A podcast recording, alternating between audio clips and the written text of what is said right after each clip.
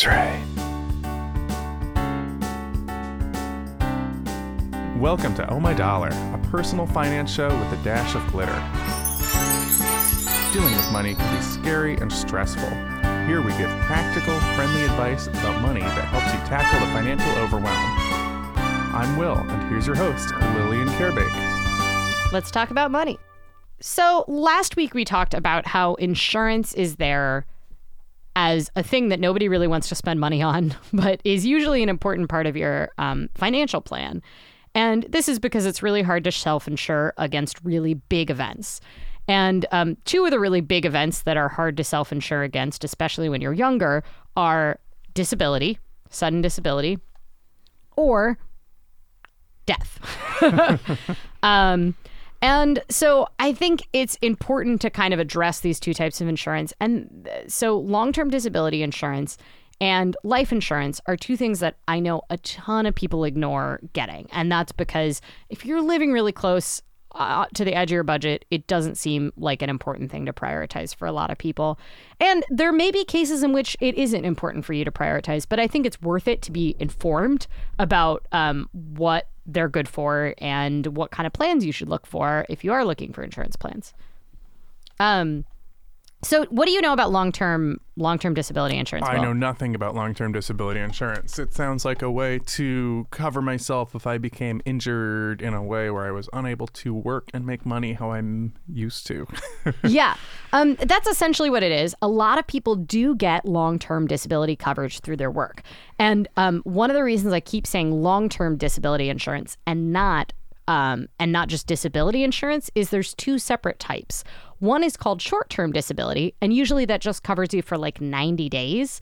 And then long-term disability is meant to replace lost income over the long term if you become disabled and you can't do whatever work you were doing before, and you either are permanently disabled and waiting to qualify for federal disability, or you are permanently disabled from the job you were doing before and you need to retrain for another profession. Okay. Some people get this through their work. A lot of people don't know what the policy through their work covers or doesn't cover. And a lot of people don't even know if they have it through their work, right?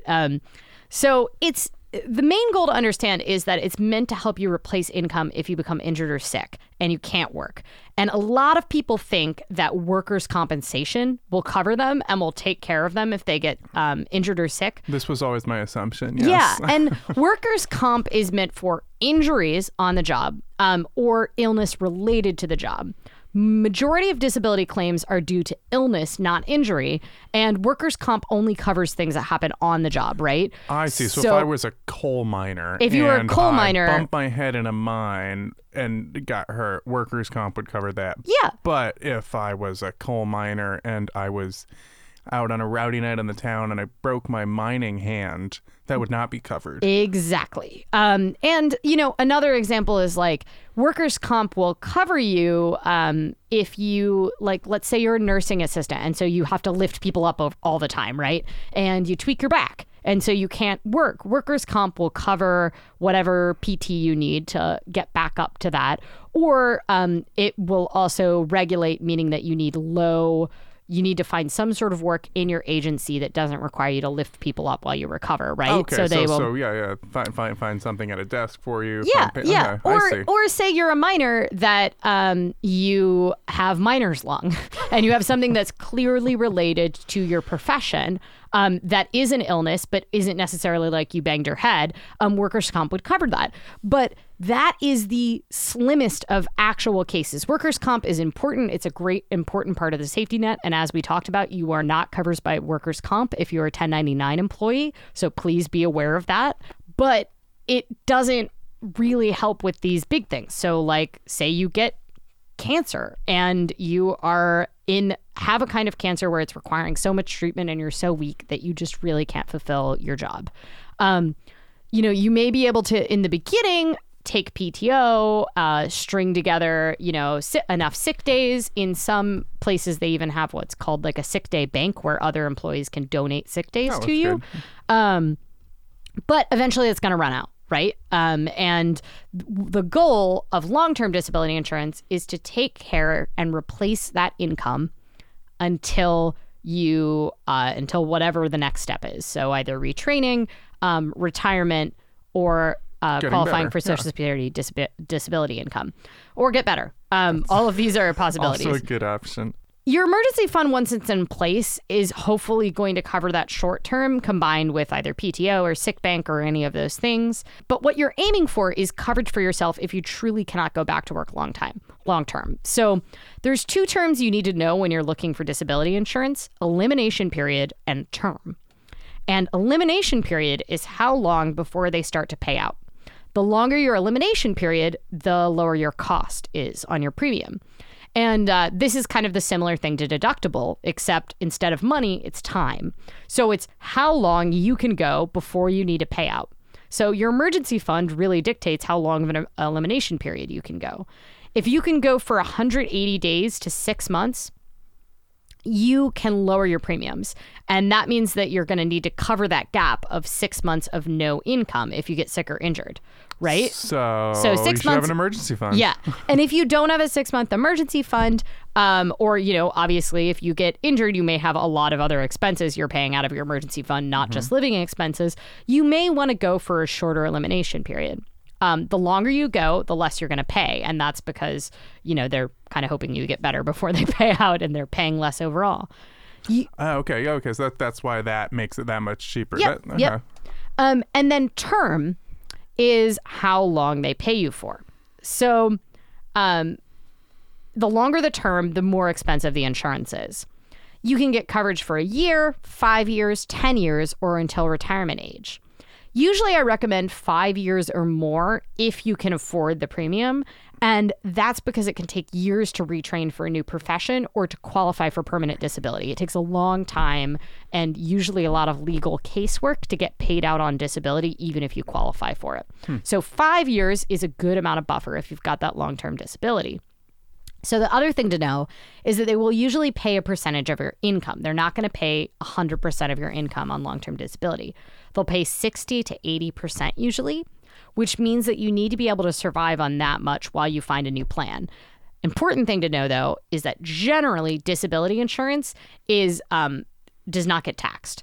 So you're paying taxes on the money where you're buying the disability insurance. So the payout, if you do qualify for payouts from your disability insurance, it's not taxed. So let's say you're in the 25% tax bracket. If you're getting paid out on 80% of your income with disability insurance, then you're actually probably going to have a little bit more each month than you were making before because you're not getting taxed on that money. It's the closest to a get-rich-quick plan I've ever heard from you. It's not a very good get-rich-quick plan because nobody wants to be disabled, but... Yeah, for a 5% income increase. But okay, I like that concept is solid. And that's also rare. Just to be clear, that is a perfect example of when that would happen. Generally, you will have a reduced income. The other thing to look for is ideally you want own occ coverage. And this will own occ, which means it will pay out if you are not able to work in the job you trained in. So it was occ occupational? Yeah. Okay, I was hearing AUK like the extinct New Zealand bird. No, it's own OCC. Gotcha. And this is because, so like, say I make a living with my voice through radio and videos. And so if I lose my voice, they would cover me even if I was able to work in another profession, since I would have to retrain and qualify for a job that doesn't involve my voice. Does that make sense? Yeah. So that's sort of the basics. Most people that work kind of like normal, stable jobs will often have disability coverage through their work. And that's usually the cheapest place to get. But it's worth knowing what your plan is, right? Just have it, know what it is. Yeah. And know how careful I should be in the coal mine. Yeah, and exactly. And know the difference between long-term and short-term. A lot of works cover short-term disability, but don't actually cover long-term disability. And there also are situations where you literally just cannot get disability insurance. Like if I were like an underwater deep sea diver welder? I don't know, but that sounds like a case where possibly. It's actually... Or an astronaut. Sometimes it can have to do with your family health background. So if you're getting it through work, usually they're considering the pool of all employees. So like if you're getting it through work and you work at... you know, Nike or something like that, that's a giant pool of employees, and therefore they're just considering the risk of all Nike employees. And so, right, and Nike, where my specific background in history is sort of spread throughout everybody. But right. Unless I was like part of an elite team of assassins, and I had a history of brain aneurysms in my family. Yes. Yeah. So like if you're getting it individually, you can be high risk. A lot of people don't, maybe in professions where they don't actually understand why they're high risk. So hairdressers are one of these where it can be very expensive to get, it used to be expensive to get health insurance. Now it's very expensive to get disability insurance. And that's because so many hairdressers were gay men. And so during the AIDS crisis, a lot of people had disability and were dying and had very expensive treatments. And because of that, and still, if you're HIV positive, your treatments are very expensive, usually if you're on cocktails. And because of that,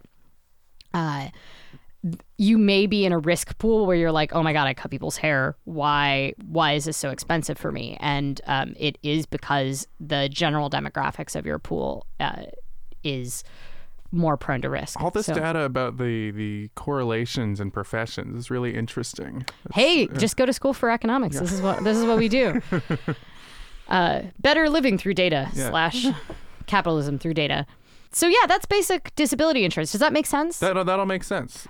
Just the same with other insurance. Like this is just a matter of Googling it. Mm-hmm. If you do want to get it and look into it. For some people, it's not going to make financial sense to get. And, you know, in that case, take the money that you would have spent on it and save it and put it aside in your emergency fund. Right. But it does seem like for someone who did need it, it could make a huge difference if you had it at the right time. Yep. It can make a really phenomenal difference. I would love to hear if any of you went out and got insurance or canceled your crappy whole life policy. Or if you've had interesting insurance payouts or not payouts. It seems like everybody has some weird insurance stories. Yeah. I'd be really curious to hear it. So, yeah, I think that wraps our show for today. Our producer is Will Romey, and our intro music is by Aaron Parecki. And I'm Lillian Carebake, your personal finance educator and host. Thanks for listening. And until next time, remember to manage your money so it doesn't manage you.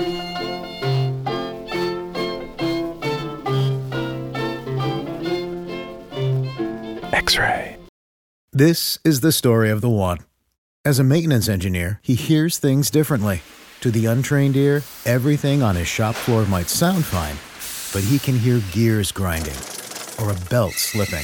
So he steps in to fix the problem at hand before it gets out of hand. And he knows Grainger's got the right product he needs to get the job done, which is music to his ears.